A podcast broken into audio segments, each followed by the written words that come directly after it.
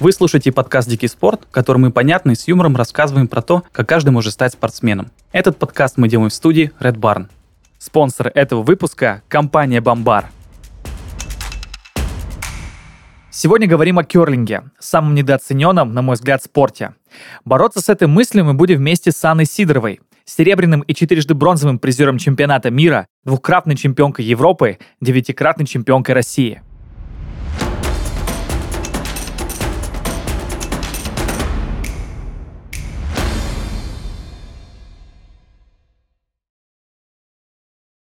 Анна, добрый день. Здравствуйте. А, мы сегодня говорим о спорте, который, вот честно, на мой взгляд, кажется таким э, самым недооцененным в мире, э, потому что когда произносишь слово керлинг, оно вызывает у всех такие немножко юмористические, наверное, какие-то ассоциации. А ты не чувствуешь такого, ну, понятно, что в окружении-то, скорее всего, нет, но чувствовал ли ты вот такое же впечатление об этом виде спорта? В самом начале я сама также подумала про этот вид спорта, потому что изначально занималась фигурным катанием, и когда получила травму, ага. нужно было найти себя где-то еще. И мама случайно узнала об этом виде спорта и привела меня, можно сказать, почти силком в керлинг. И когда я увидела со стороны, что делают люди, мне было по меньшей мере непонятно, ну и, естественно, это выглядело максимально смешно. Я не понимала, зачем они орут, почему они кидают какие-то камни, зачем они трут э, какими-то швабрами. Щетками, да. И, конечно, ближайшие пять лет э, с момента, как я только начала заниматься керлингом, э, я ощущала, что люди вообще не понимают э, этот вид спорта. Большинство даже в принципе не слышали о нем. То есть, когда ты говорил, что я занимаюсь керлингом, у меня спрашивали, чем, и а только один где-то, наверное, из пяти после того, когда я объясняла, ну, это когда камень кидают по льду, трут щетками, Э, то они говорят, а, ну это я что-то такое видел, там, да, эти швабры, эти щетки, кастрюли какие-то по льду кидают. Но э, сейчас уже по прошествии, то есть я начинала заниматься в 2005 году, сейчас 2023 на дворе, мне кажется, сейчас я не встречаю практически ни одного человека, за редким исключением, кто не слышал бы про керлинг вообще. Согласен ну, по крайней мере, о нем просто знают, что он существует, и знают, э, возможно, не какие-то там детальные правила, но то, из чего он состоит, и то, что это обязательная программа Олимпийских игр зимних, мне кажется, что у всех уже есть вот это понимание, что это за вид спорта, что очень круто, 100%, мне кажется.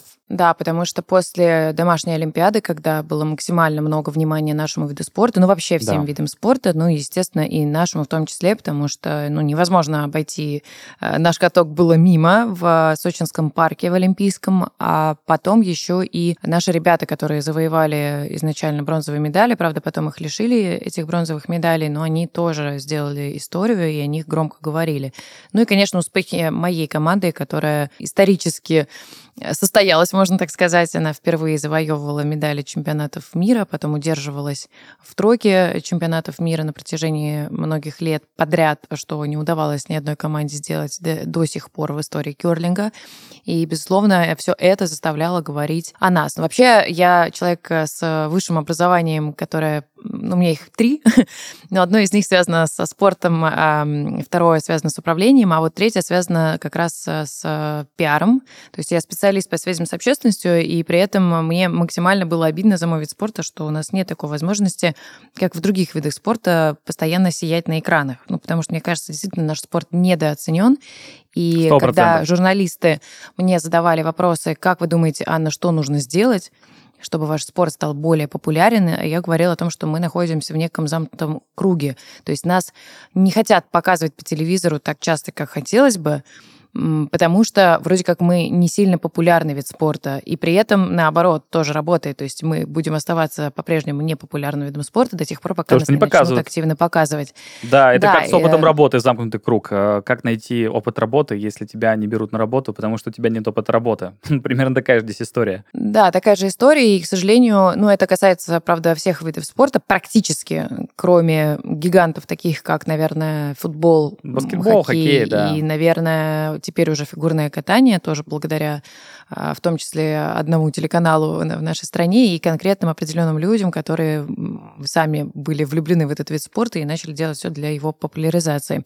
Конечно же, успехи наших девочек, безусловно, а, заставили всех обратить внимание на фигурное катание еще Точно. раз и еще больше влюбить в себя. Но то же самое происходило и с нашим видом спорта. Когда были успехи, о нас говорили, а значит, это привлекало внимание. Но, угу. к сожалению, не всегда получается у спортсменов приезжать и выигрывать все соревнования подряд, поэтому это были такие Ну да, вот иначе это было бы неинтересно, пиковые, как минимум. Да, пиковые такие значения, как правило, всегда После Олимпиады есть привлечение внимания ко всем видам спорта, то есть приток детей, людей идет массовый, и постепенно-постепенно он опять сходит на нечто среднее.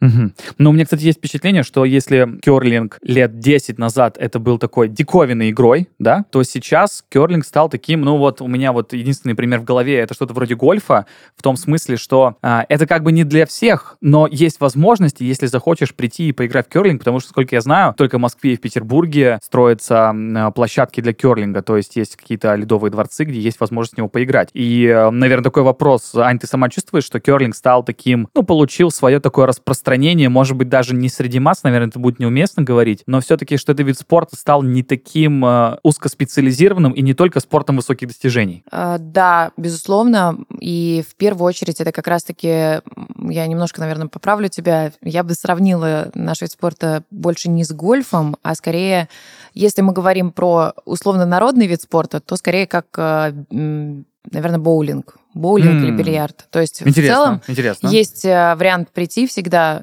с семьей, да, для этого не нужно обладать какой-то невероятной физической подготовкой для того, чтобы прийти и поиграть в боулинг или в бильярд, или же в шахматы. Да, в целом даже в гольф может прийти и поиграть человек э, с любой физической подготовкой.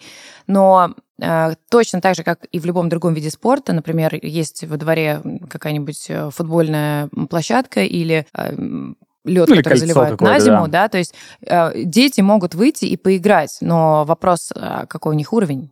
Он на то и называется, да, дворовый футбол угу. или эм, такой же хоккей. И точно так же можно выйти и во что угодно поиграть. Можно выйти побегать, да, но это не говорит о том, что вы профессиональный э, бегун, и вы занимаетесь этим на уровне попадания в сборную, или вы готовы показывать результаты на международной арене.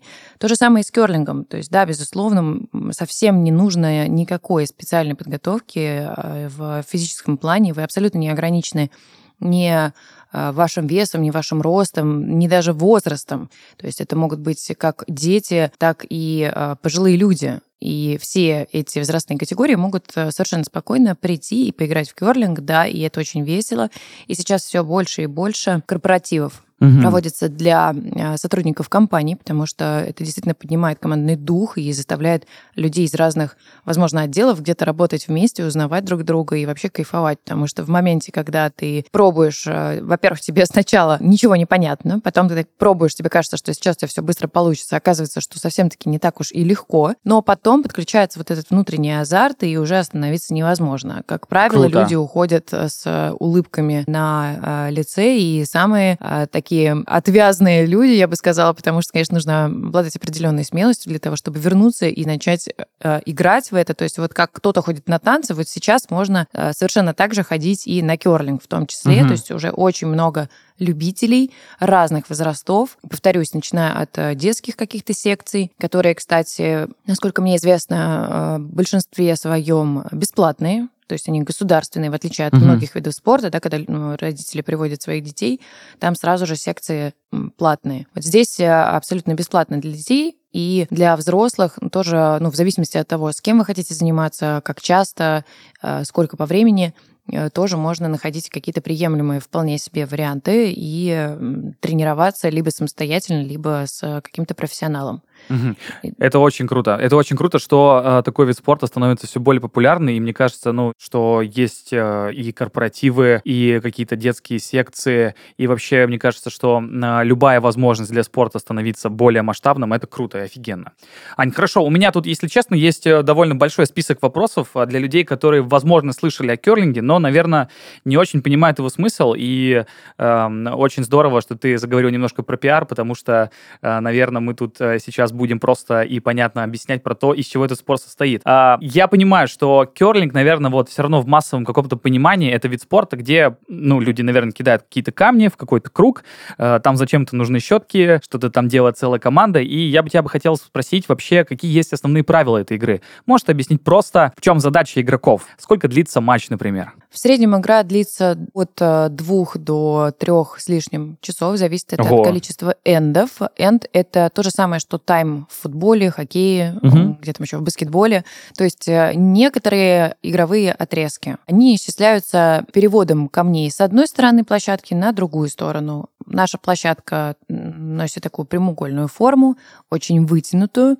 С одной и с другой стороны нарисованы два круга. Это, собственно, есть наши мишени, куда обе команды целятся. Броски они выполняют по очереди. У каждой из команд э, свой цвет камней. Например, красные и желтые. А, Перед началом игры определяется, у какой команды будет право преимущества последнего броска, а, а какая команда будет начинать end, ну, то есть тайм. Та Да. команда, которая начинает игру, например, желтые, кидают э, первый бросок, потом кидает команда красных, и так до э, того момента, пока камни все не перекидаются в другую сторону. Каждая из команд имеет по 8 камней, внутри каждой команды по 4 игрока. Каждый из игроков, соответственно, раз 8 камней выполняет по 2 броска. Броски выполняются подряд, и в зависимости от того, э, на какой позиции в команде ты играешь, ты кидаешь либо первые два, либо вторые два, либо третьи два, либо четвертые два броска.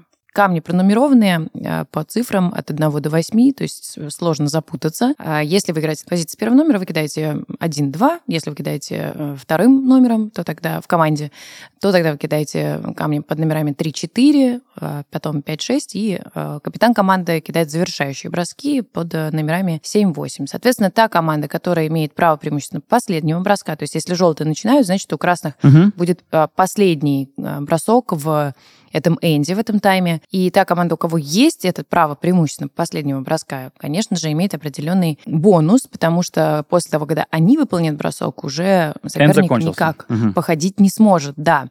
И, естественно, каждая из команд стремится, чтобы э, у них было право преимущественно последнего броска. При этом та команда, которая в энде, в- то есть вот в одном временном отрезке берет очки, на следующий энд она играет без права преимущественного по- последнего броска.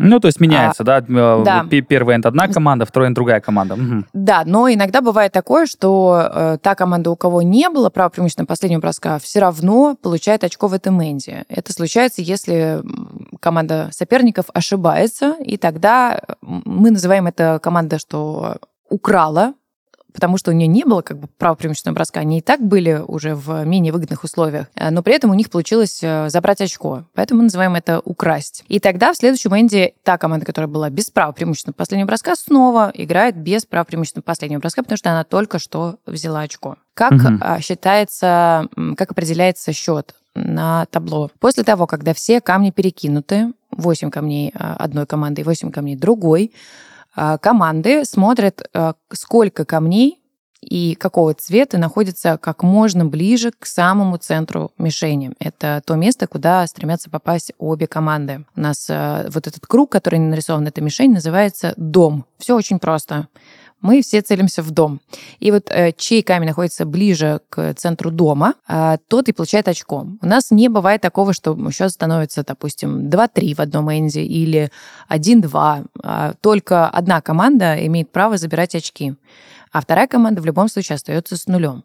Если, допустим, в этом энде один красный камень стоит ближе всего к центру, есть куча желтых камней в доме, но красный один стоит максимально близко к центру относительно этих желтых. Значит, команда красных возьмет одно очко. Мгм. Если же два камня красной команды будет стоять ближе к центру относительно желтых, значит, команда красных возьмет два очка. И счет будет 2-0. Таким Так. образом а, и определяется счет. Мгм.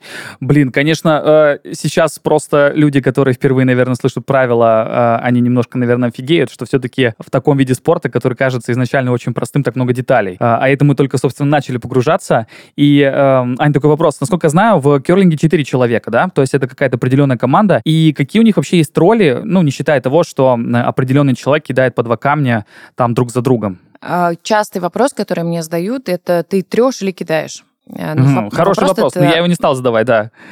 А, да, этот вопрос, как правило, задают те, кто не понимают э, правила керлинга или те, кто ни разу не играл. Дело в том, что мы все по очереди выполняем броски. Я уже об этом рассказала. Mm-hmm, У каждого да. есть свои номера камней. Поэтому получается то, что внутри команды все немножко меняются ролями. Когда первый номер кидает первые свои два броска, два других игрока, которые рядом с ним, они как раз-таки трут лед щетками, если есть такая необходимость. А тот человек, который стоит на другой стороне, Э, площадки, то есть мы же с одной стороны площадки целимся в мишень, которая на другой стороне площадки. Да. Длина дорожки 45 метров, то есть не так уж близко. Нужно кинуть так, чтобы камень проехал вот эти 45 метров и остановился в нужном месте. Это довольно-таки сложно. И э, чтобы понимать, куда именно целиться, и чтобы знать, какое задание выполнять сейчас, потому что иногда нужно привести камень в какое-то определенное место, иногда нужно выбить камень соперника из дома. Это угу. все, э, эту тактику, эту стратегию на игру берет на себя капитан капитан команды или, как мы его называем, скип. Угу. Скип как раз-таки диктует, что делать игрокам. Он говорит, какое задание выполнять, он говорит, э, с какой скоростью запускать камень, с каким вращением, куда целиться. И он же диктует, когда нужно тереть, а когда не нужно тереть. Угу. В, вот как раз Скип, капитан команды, который стоит на другой стороне площадки, единственный, кто практически не трет. Он э, в основном диктует ну, его задача и контролировать. на других. Да, и он же выполняет последние броски завершающие, угу. а, так как он капитан. А до этого три игрока, которые находятся в поле, они меняются между собой ролями. То есть как раз первый номер кидает первые два камня, второй номер кидает третий, четвертый камень, третий номер кидает пятый, шестой, и потом завершающие броски делает капитан команды. В то время, когда капитан команды запускает э, свои камни под номерами 7 и 8, вице-капитан, третий номер, встает на позицию скипа и э, стоит э, в противоположном доме, как раз в той мишени, э, куда мы целимся, и э, показывает э, направление. Естественно, ему капитан команды до этого уже сказал, что нужно делать, да, то есть они обсудили, какое будет выполнять задание, и э, меняются они ролями. В качестве игрока, который выполняет бросок, становится скип, он э, капитан команды, он едет как раз на другую сторону для того, чтобы сделать броски, чтобы бросить эти камни в мишень, которая сейчас происходит вся игра. Надеюсь, что более или менее понятно объяснила. Да нет, нет, мне кажется, что все абсолютно понятно. А, э, наверное, для тех, кто, а, может быть, знает о керлинге, но не очень понимает детали, и э, возникает этот глупый вопрос, а зачем вообще труд? Это нужно для того ведь, э, чтобы делать лед более гладким, чтобы камень двигался либо быстрее, либо, наоборот, медленнее. Я правильно понимаю? Ох, как бы мне так себя ограничить, потому что, естественно, про керлинг могу говорить бесконечно, и понятие гладкого льда у нас не существует в керлинге, mm. потому что он изначально должен быть супер гладкий, толщина льда должна быть 3 примерно сантиметра, температура льда тоже должна быть определенная, и она должна быть одинаковая на протяжении всего полотна ледового. Это нужно для того, чтобы камень себя вел предсказуемо, потому что если вы запускаете камень в одном месте, температура льда, а, а, допустим, минус 3 градуса, а в другом месте она минус полтора, то скорость камня будет резко отличаться на первом участке и на втором участке. И предугадать, как будет вести себя камень, невозможно. Поэтому мы стремимся играть на специализированном льду, Правда, изначально, когда я только начинала свой путь в керлинге, у меня не было такой возможности, и у всех, не только у меня, всех, кто занимался керлингом, вот с тех лохматых времен, как мы говорим. Хотя, кстати, керлингу не так уж и много лет в нашей стране, в отличие от мира. Мы играли на льду, вместе, который делили вместе с фигуристами, э, порой даже хоккеистами, Ого. шорт-треком и э, массовым катанием. Конечно, следы после фигуристов от зубцов оставались, и нам это очень мешало. Естественно, лед был совсем не такого качества, который нам нужен для игры. Во-первых, он, в отличие от э, льда, который нужен для керлинга, э, наращивается. То есть вот вы покатались, лед стал плохой, если, вы, если мы говорим про фигурное катание, дальше выезжает машина, которая заливает лед. Угу. И когда она заливает, она просто э, новый слой воды наносит, да, который да, потом слоями, замерзает. Да, получается слоеный лед такой. Угу. Да, и он постоянно-постоянно нарастает, он становится все толще и толще, а для керлинга это немыслимо. Так не должно быть. У нас он должен быть на постоянной определенной толщине. И а почему кроме так? того... Ну, то есть э, в чем необходимость чем толще лед, тем а, меньше возможности контролировать э, его температуру определенную, которая ага, нам нужна. Ага, понятно, тоже для скольжения, понятно, да. Да, а потом у нас должна быть обязательно очень ровная поверхность, то есть плиты бетонные, которые находятся внизу, да, вот основание дома, оно обязательно, да. Э, именно дома в смысле здания, а оно должно быть очень ровное. Чтобы мы могли наложить айс-маты и э, сохранить вот эту ровную поверхность, чтобы потом не было такого, что в одну сторону у нас камни как будто бы съезжают с горки, угу. а в другую сторону камни забираются на горку. То есть скорость будет разная. У нас, кстати, как раз есть э, такая особенность на одном из катков у нас в стране, в Сочи, например. А, и там есть такое, что в одну сторону приходится кидать сильнее, в другую слабее, потому что изначально поверхность у здания отличается на 5 сантиметров. То есть, когда катались фигуристы на этом льду, они не замечали этой разницы. Но когда вот стали играть в керлинг, то ну, уже, конечно, разница. А это разве это нормально по регламенту? Разве можно проводить такие ну, разве можно проводить соревнования, если а, есть такие Дело нарушения? в том, что когда у нас был керлинг, э, в, проходил в Ледовом кубе, это тот каток, который принимал Олимпийские игры в 2014 году, то да. там было все соблюдено. Но потом этот э, куб ледовый, это дворец, был отдан э, дюдаистам, если я не ошибаюсь. И мы сейчас э, в Сочи вынуждены снимать э, в аренду лед на тренировочной арене у фигуристов. Там было две угу. тренировочные арены, и мы выбрали одну из них для аренды, для керлинга. Все ясно, все ясно изначально, когда мы выбирали лед, мы не знали о том, что одна из площадок имеет вот такую особенность с наклоном в 5 сантиметров. То есть мы об этом узнали только когда начали заливать лед, а аренда уже была а, проплачена, насколько мне известно. Ну, естественно, все это на государственном уровне, то есть это такая же официальная а, государственная школа Э, да, керлинга, который находится угу, в угу. Сочи. Так вот, э, возвращаясь к тому условию, какой лед должен быть для того, чтобы мы могли играть, еще раз повторюсь то, что у нас должны быть айсматы, потому что для обычного льда использовалась чаще всего, особенно в старых зданиях, труба которая э, с фризом проходила внутри. И, ну, можете себе представить, что труба, ну, то есть не единым полотном, да, она вот так вот извивается вдоль всего периметра пола. И получается, что сверху заливают лед, э, воду, которая превращается в лед, и э, там, где камень едет, и он проезжает над трубой, которая, собственно, и замораживает всю поверхность, там угу. поверхность льда холоднее, нежели в промежутках которых, которые не покрыты ага. трубой. То есть, опять же, невооруженным взглядом вы не видите разницу. Но да, это вот, в принципе, я вот об этом вообще не слышал, хотя плюс-минус готовился к подкасту, и я вообще для меня это сейчас шоковая ситуация. Э, ну, э, здорово, что вы позвали меня, потому что я очень дотошный человек, и могу рассказывать такие вот всякие разные нюансы, которые, на мой взгляд, э, важны, и они, когда человек слушает, когда он понимает, насколько много тонкостей в нашем виде да, спорта, да. насколько это сложно, он волей-неволей начинает уважать наш вид спорта. Так а это круто и офигенно. Это круто, что, что в любом виде спорта есть такие детали. И то, что они есть в керлинге, это, наоборот, значит, что это не простой вид спорта, как всем кажется. Да, есть еще один нюанс. Это то, что э, у нас помимо температуры льда и единого полотна, то есть, э, как я уже сказала, есть вот айс-мат. Айс-мат — это как, э, как обычные маты, только они наполненные фризом, да, и получается uh-huh. то, что они лежат вот прям вплоть друг к другу, э, прям вот бачок к бачку, и за счет этого получается единое полотно с единой температурой. Это намного лучше для нас. А чтобы поддерживать единую температуру, обязательно нужно, чтобы была определенная влажность. В угу. противном случае на льду будет образовываться иней, если слишком влажно. И когда образовывается иней, то камень по нему ездит намного хуже. Это тоже плохо. То есть нужно, чтобы помимо влажности, то есть стояли специальные осушительные машины, которые поддерживали бы определенную влажность, и э, был бы достаточно вентилируемый и фасад, и э, весь воздух ходил бы внутри. Но учитывая определенную влажность, которая нам необходима. Э, Еще тонкий момент, что, например, если играют на льду 5 дорожек, то есть это 10 команд, мы да. умножаем 10 команд на 4 человека внутри, да, то есть мы примерно понимаем, ну, условно, что это там 40 человек плюс-минус, потому что кто-то может э, закончить чуть раньше игру, кто-то э, чуть Да, ну, в среднем 40, в среднем 40, да. Да то, э, например, у нас есть перерыв э, в 5 минут между эндами в середине игры. У нас, допустим, uh-huh. 8 эндов мы играем, и после четвертого энда у нас есть большой перерыв. Вот когда, когда в керлинг играют, какая-то из команд может э, уйти на перерыв намного раньше, потому что у них, ну, просто игра такая получилась, ненасыщенная, не, не было очень много камней в игре. Ну, вот так, так получалось у, у команд. А кто-то может играть дольше.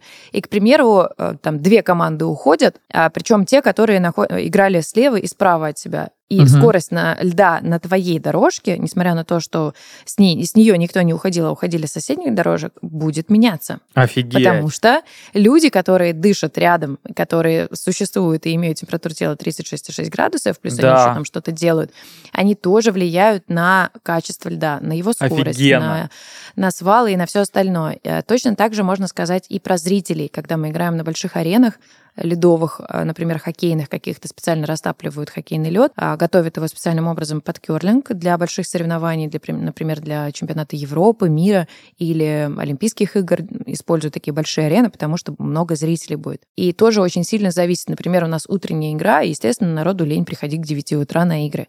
Ты играешь, и лед один. Потом вечером приходишь, у тебя вечерняя какая-то игра, и, и полный лед совсем зал. другой. Лед совсем другой.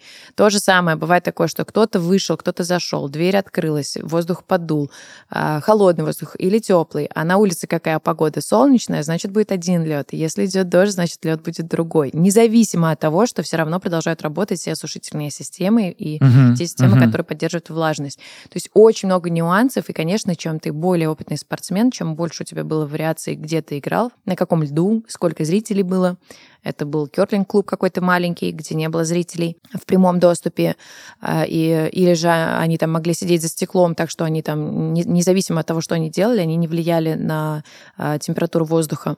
Или же ты играешь на открытой арене, все это очень-очень сильно влияет, и, конечно, такие тонкости тоже нужно знать. Ну и э, вернусь уже к самому главному, для чего же мы, собственно, натираем лед перед... Щетками, э, да. Э, камнем, да, когда вот он едет. А, так как у нас лед изначально тонкий, 3 сантиметра, он ровный, мы это выяснили, потому что все должно быть ровное, да. и вся поверхность тоже ровная, то говорить о том, что он там гладкий или не гладкий, мы не можем. Лед когда заливается, когда вот он полностью ровный, его еще специальным образом подрезают, чтобы убрать весь верхний слой. Например, он, когда замерзал, где-то замерз чуть-чуть быстрее, где-то чуть медленнее, и получился легкий развод. Для нас это недопустимая роскошь, поэтому э, есть специальные машины, айскинги называются, э, да, ледовые короли такие, которые эм, плоским горизонтальным лезвием большим срезают э, верхний слой тонкий, ну, примерно 0,5 сантиметров, угу. даже там поменьше. Они срезают этот верхний слой, потом специальными такими большими ну, можно сказать, что тряпками специальными приспособлениями э, вытирают лед для того, чтобы убрать э, весь вот снег, который образовался после того, когда вы его резали. Наверняка кто-нибудь пробовал царапать лед и видели, ну, тоже ну, так да, же, как да, у да. фигуристов, да, что он весь такой в хлопьях снежных остается. Вот нам тоже нельзя, чтобы они были на льду, поэтому после того, когда верхний слой срезают, убирают эм, весь этот снег. И самое главное, почему наши камни вообще способны ездить по льду, вот если вы вот по такому льду, по чистому, без, э, сне, без снега, попытаетесь запустить камень, он далеко не проедет. Как же сделать так, чтобы камень катился ведь длина дорожки у нас 45 метров, угу. нужно уменьшить площадь соприкосновения поверхностей. Все просто, mm. да, как, как в физике. И чтобы это произошло, а, специально, опять-таки, человек, который готовит нам лед, а, айсмейкер, он использует лейку, вот представьте, э, как эм, в огороде лейка, да, вот да. точно такая же, только у нее не э, железный носик, кран, вот из которого льет, вы поливаете цветы, пластиковый такой, как шланг. Угу. Вот этот э, шланг, его переворачивают в обратную сторону, но и опускают его чуть ниже, чем... То есть это как рюкзак надевается на спину с водой, а шланг опускается чуть ниже, и под давлением вода начинает выливаться. Ваша сама лейка направлена не вниз, а наверх. И получается то, что такой как э, фонтан такой выливается струйками вода, и в этот момент айсмейкер разбрызгивает эту воду по сторонам, из стороны в сторону, вот рукой машет, и проходит вдоль всей длины дорожки. Это делается для того, чтобы залить дорожку, мы это называем. И вот когда он проходит, э, мелкие капельки воды, которые вылетают из этой лейки, они падая на лед, образовывают маленькие капельки. Мы называем это пеблы.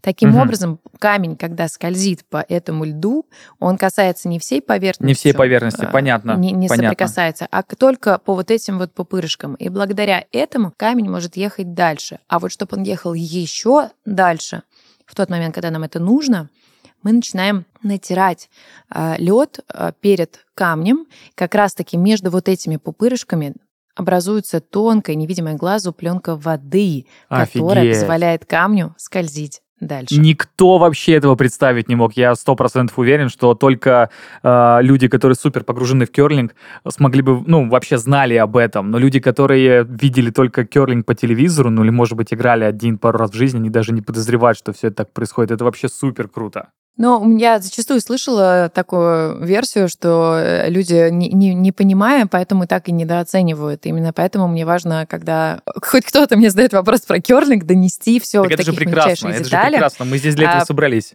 Да, потому что, как правило, после этого люди настолько загораются и говорят, что ты... Такое ощущение, что ты настолько любишь керлинг, что все, ты продала. Когда идем играть в керлинг? И, а, ну, я буду очень рада, если еще больше и больше людей будут э, гореть желанием попробовать.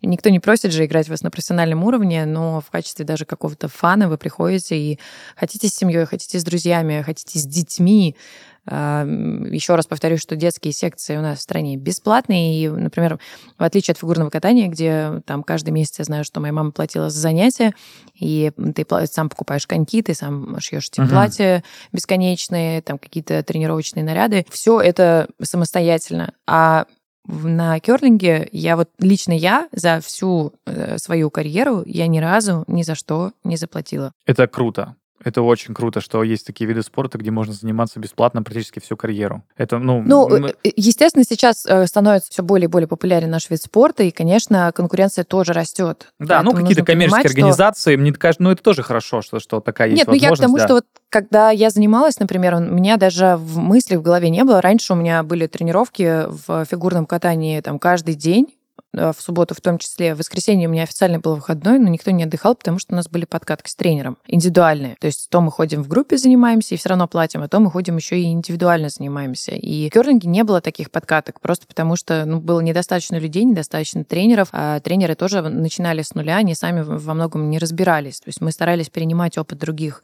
стран, и э, сейчас вот как раз э, самое, мне кажется, сладкое время, потому что те спортсмены, которые уже добились чего-то в нашем виде спорта, спорта, они постепенно начинают уходить уже из большого спорта, из профессионального, и э, по возможности, ну, кому интересно, те начинают работать э, как тренеры в официальном... Угу. Ну, оставаться в, в индустрии, школах. в общем. Да, либо же давать какие-то дополнительные индивидуальные уроки. И вот как только спортсмены стали уходить и сами бывшие спортсмены, вот, которые прошли всю эту школу уже вот да. за много лет, они стали уходить и становиться тренерами, результат у спортсменов сильно вырос. Так что не нужно сейчас думать о том, что будет намного проще, чем в других видах спорта. Сейчас уже у нас конкуренция сильно выросла. Конечно, все еще не так, как в других видах спорта, но тем не менее, вот э, я просто буквально на днях приехала с очередного для себя чемпионата России, и могу сказать то, что каждый год все сложнее и сложнее играть против тех, кто, казалось Класс. бы, еще, еще там, да, там только-только начинает свой путь.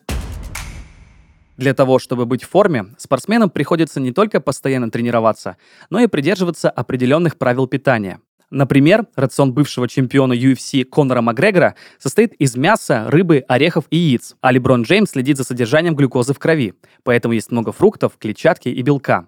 Известная теннисистка Сирена Уильямс – преданная вегетарианка. Поэтому, чтобы восполнить баланс белка и полезных жиров, в свой рацион включает орехи и бобовые.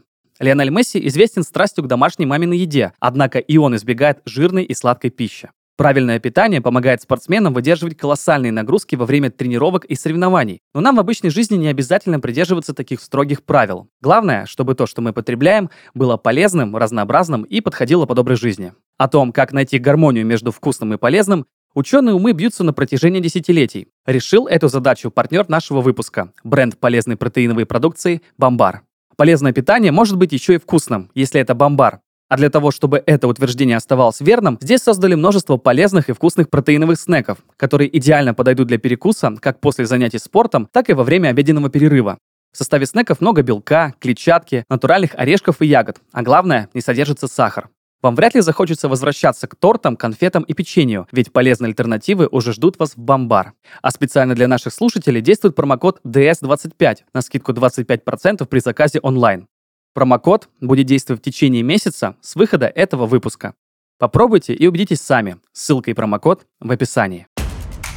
Ань, слушай, у меня такой вопрос. А, а в чем вообще главная сложность керлинга, на твой взгляд? Если честно, по, а, по тому гигантскому, просто невероятному количеству деталей, которые связаны только со льдом а, и только с окружающей обстановкой, понятно, что как минимум скипу, как максимум всей команде нужно держать просто гигантское количество деталей, чтобы бросок был лучше. Но, может быть, это не главная сложность керлинга? А, очень много тонкостей, которые, конечно, если вот э, сесть и за час попытаться вывалить все это на незнающего человека, становится такой некой э, горой, которой, кажется, ты в жизни не осилишь, или тебе понадобится много-много лет. Вот как раз э, плюс того, что сейчас можно тренироваться у ребят, которые сами через все через это прошли, у них есть возможность у детей, которые сейчас приходят, или у любителей, которые сейчас приходят, получить это буквально там за пару месяцев, потому что мы, чтобы обучиться всему этому, мы тратили год годы да, опытным годы путем. И, и куча, да, исключительно. То есть это вот как грабли, на которые ты ходил и наступал. И э, не было человека, который мог бы нас э, довести и направить, и объяснить, что вот не надо проходить вот этот этап. Я тебе точно могу рассказать, что нужно делать, чтобы там вот здесь получилось. Мы все это на собственном опыте исключительно получали, а сейчас как раз есть возможность это получать нам, эти все знания получать намного угу. быстрее. Но, конечно, нужно быть избирательным в плане а, тренера и того а, человека, кому бы вы доверили себя вот в ведении, если вам вдруг а, этот вид спорта стал очень интересен, и вы хотите развиваться в нем. Потому что для того, чтобы прийти поиграть в керлинг, вам вообще не нужны все эти тонкости, вам нужно только хорошее настроение и компания. Но те, кто интересуется чуть больше, там, конечно, уже угу. нюансов очень много. Какие основные сложности? Во-первых, нужно понимать, что со стороны выглядит легко, и даже если отбросить все эти детали, про которые я рассказывала, вроде как это такие тонкие моменты, но они не требуют от тебя физической подготовки. Если же мы говорим, опять же, не про любительский вид спорта, когда ты пришел и ради удовольствия поиграл, и серии не получилось, ну и ладненько. И вообще ходишь на тренировки там раз-два в неделю, а именно о профессиональном э, виде спорта о, точнее, о профессиональном занятии э, нашим видом спорта, о, о попадании в сборную, то надо, конечно, понимать, что это будет как минимум по две тренировки в день ледовых. Это, естественно, и физическая подготовка. Очень многие нам говорят, да зачем вам вообще нужна физическая подготовка? Зачем вам нужно это ОФП? Мы думали, что у вас его нет.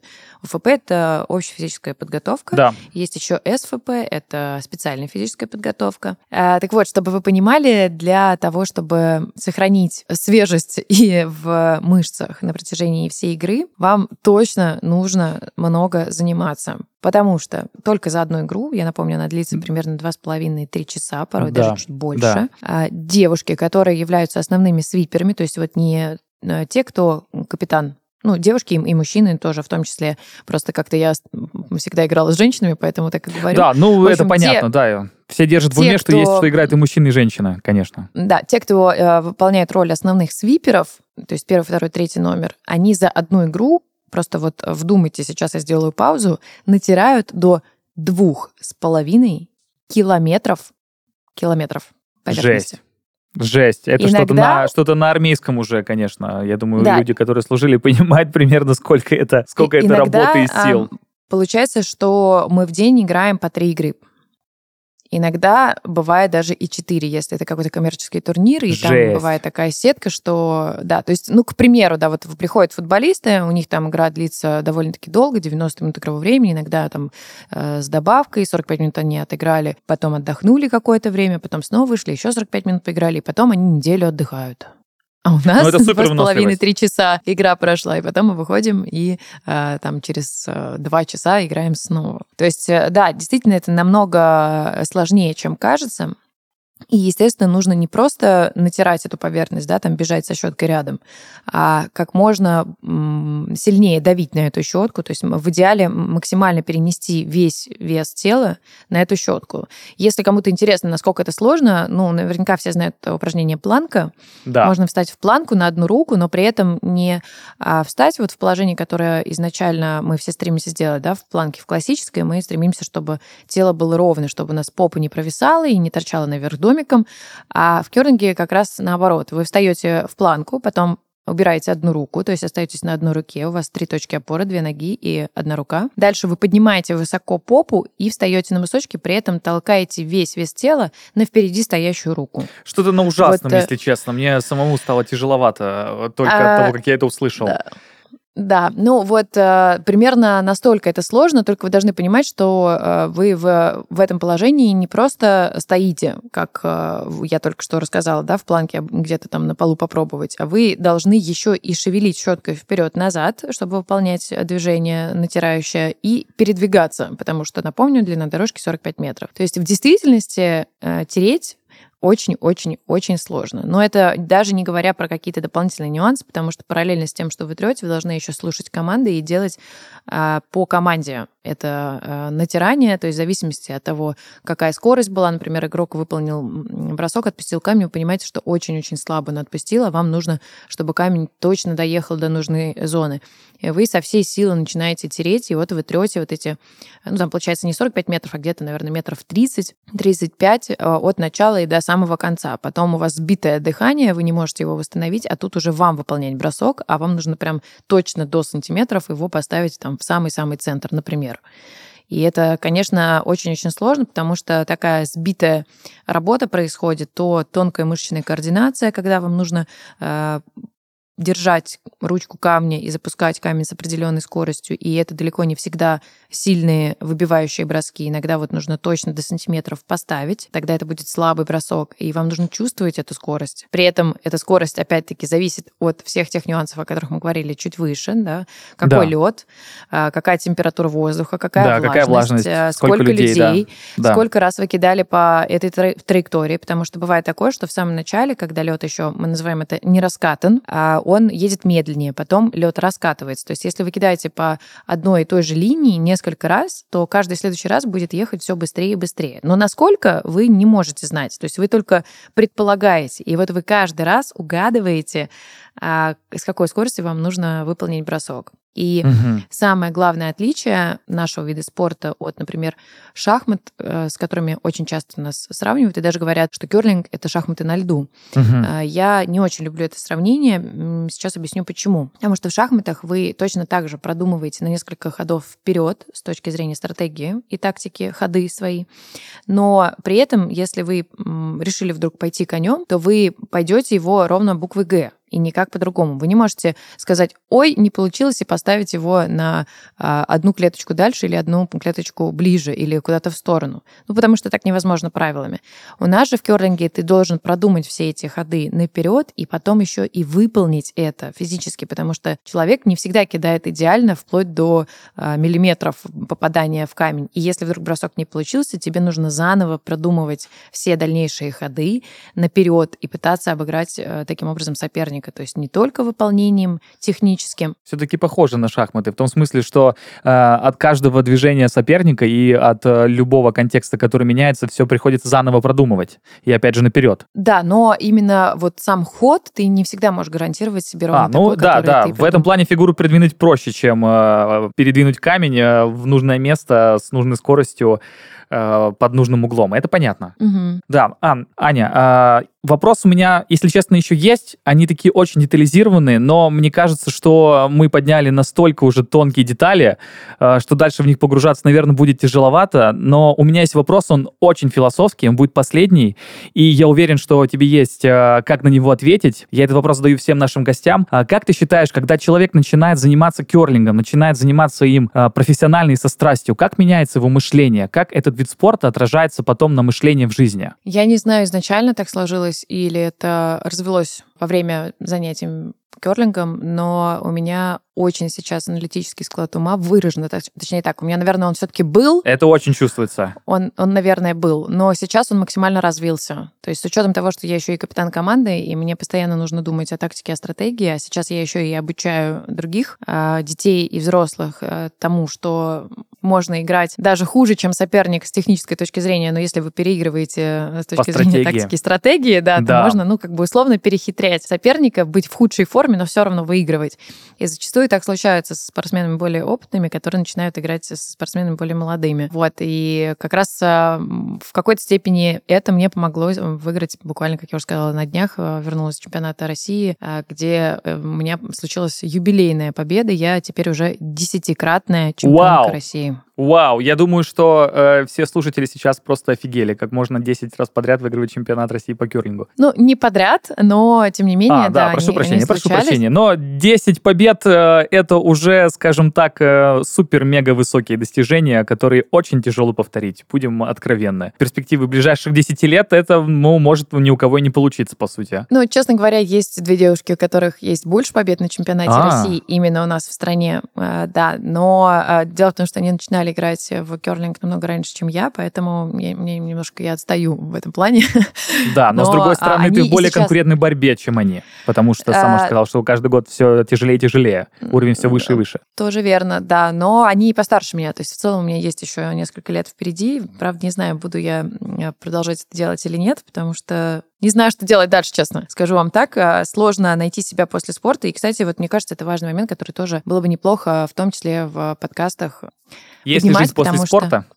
Да, потому что это, это проблема, которая касается очень многих спортсменов, и mm. порой э, не хотелось бы заканчивать на такой э, неприятной да, на ноте, ноте. Но но, к сожалению, э, это реальность. Э, и буквально недавно было собрание в Олимпийском комитете, куда были приглашены все спортсмены, олимпийцы, в том числе я там была. Я встретила очень много своих друзей, ребят, олимпийских чемпионов, которые закончили э, со спортом по разным причинам. И сейчас они думают, чем им заняться, потому что в процессе побед ты на коне, о тебе говорят, о тебе помнят, и ты в целом да. получаешь более да. или менее неплохие деньги. Конечно, это совсем не как в хоккее там и в фигурном катании и в футболе уж тем более. Но тем не менее можно жить. Но дело в том, что большинство спортсменов тратят очень-очень много лет для того, чтобы добиться э, самых высоких результатов. И в какой-то момент, когда они либо сами не хотят, либо добились всего, чего могут, либо там травмы не позволяют, им приходится заканчивать э, со спортом, и они э, не знают, что им делать. Потому что тот момент, когда они были посвящены полностью спорту, их сверстники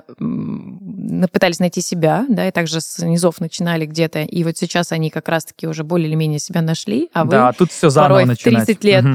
да, выходите и думаете, а что же теперь-то делать? Ну и, естественно, как мы уже, кстати, в начале программы поговорили о том, что нужен опыт, а как его получить, если у тебя да, его нет? Да, если ее нету, то да. Вот, то вот, да, вот мы сейчас все встречаемся, как раз обсуждали вот эти проблемы, то, что э, надо создать некую программу для спортсменов, которые могли бы в дальнейшем себя как-то реализовывать в том числе. Это здорово. Что Это здорово. Ты, по, ты был полезен стране, угу. ты приносил медали, за счет тебя получали э, деньги федерации, они, они могли развиваться и привлекать все больше детей, и там, не знаю, улучшать какие-то условия, но при этом, как только ты не показываешь результат, то ты такой материал, который остался за спиной и больше особо никому не нужен. Это не про то, что я жалуюсь, это я просто предупреждаю. Нет, нет, нет, все, все, все понятно, все загорелся понятно. Вдруг э, занятиями спорта, это очень круто, это очень воспитывает характер, пусть он там аналитический или не аналитический. Кстати, кюринг еще крут тем, что это командный вид спорта, и он максимально да. вас прокачивает в плане общения с людьми. Потому что да. вы да, должны уметь работать в команде, и э, это именно поэтому и полезны все эти корпоративы для, э, для других компаний каких-то, которые приходят поиграть. Но в целом э, вы должны понимать, что если вы хотите результатов, то вам нужно потратить будет ну, минимум лет, наверное, Очень много часов, того, чтобы... очень много сил, да. Да, добиться, а потом всегда заранее думайте, чем вы будете заниматься потом. Вот. На этой стратегической ноте, потому что у нас сегодня очень много про стратегию и аналитику, я предлагаю заканчивать наш подкаст. Анна, спасибо огромное, что пришли к нам. Я вот уверен на 100%, что люди, которые слышали о керлинге, смотрели керлинг и даже пару раз или даже пару десятков раз играли керлинг, они услышат в этом подкасте такие тонкости. Потому, ну, я думаю, что мы уже все эксперты по льду, это 100%. Э, теперь мы точно знаем все об этом. Спасибо большое, это было реально очень интересно, и спасибо за то, что действительно рассказал все очень просто и понятно. Если казалось вдруг, что э, слишком много информации, мне кажется, это не так. По крайней мере, я все понял, и спасибо большое, что пришла к нам. Было очень круто поговорить. Да, это основное мое видение ситуации, что нужно обязательно простым языком доносить. И я рада, что ты сам без моего вопроса в ответ э, сказал, что было довольно-таки доступно. Ну и по традиции, так как я зачастую комментирую на телевидении керлинг, э, я хочу всем пожелать здоровья. Ну а если уж и болеть, то только за керлинг. Пока. Не устану повторять. Любой спорт — это десятки, если не сотни деталей. Керлинг это точно доказывает. Напоследок еще одна мысль. Как же офигенно, что сейчас у нас есть возможность заниматься разными видами спорта и не ограничиваться тем, что есть во дворе. На этом наш эпизод подходит к концу. Ставьте лайки на всех платформах, комментируйте и делитесь с друзьями. Скоро вновь увидимся и поговорим уже о совсем другом спорте.